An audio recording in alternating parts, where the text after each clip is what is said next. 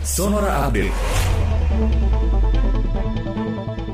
Sahabat Sonora, Menteri Pendayagunaan Aparatur Sipil Negara dan Reformasi Birokrasi Cahyokumolo menegaskan tidak akan ada penerapan lockdown di kantor kementerian atau instansi pemerintahan. Menurutnya, pelayanan masyarakat harus tetap berjalan di masa pandemi COVID-19.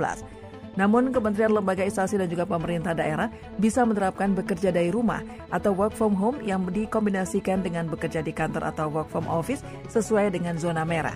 Ia pun menegaskan tidak ada istilah cuti bersama dan semua ASN harus konsentrasi untuk kesehatan masyarakat di masa pandemi.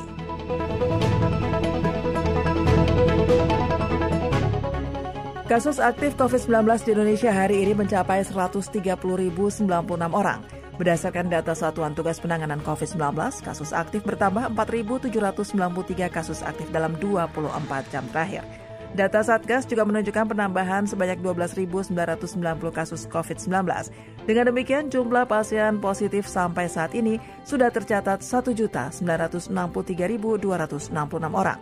Pasien yang dinyatakan sembuh dari COVID-19 juga bertambah sebanyak 7.907 orang, sehingga jumlah pasien sembuh untuk saat ini sejumlah 1.779.127 orang.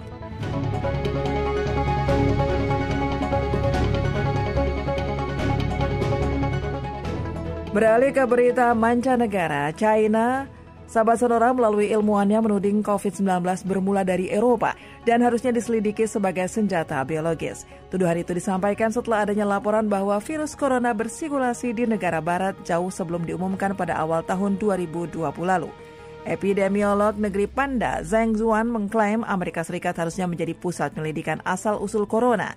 Kepada Global Times, Zhang menyoroti lambatnya Washington dalam mendeteksi warganya ketika COVID-19 pertama kali mewabah. Zhang juga menyatakan negeri Sam mempunyai sejumlah laboratorium biologi di berbagai penjuru dunia. Demikian Sonora Update.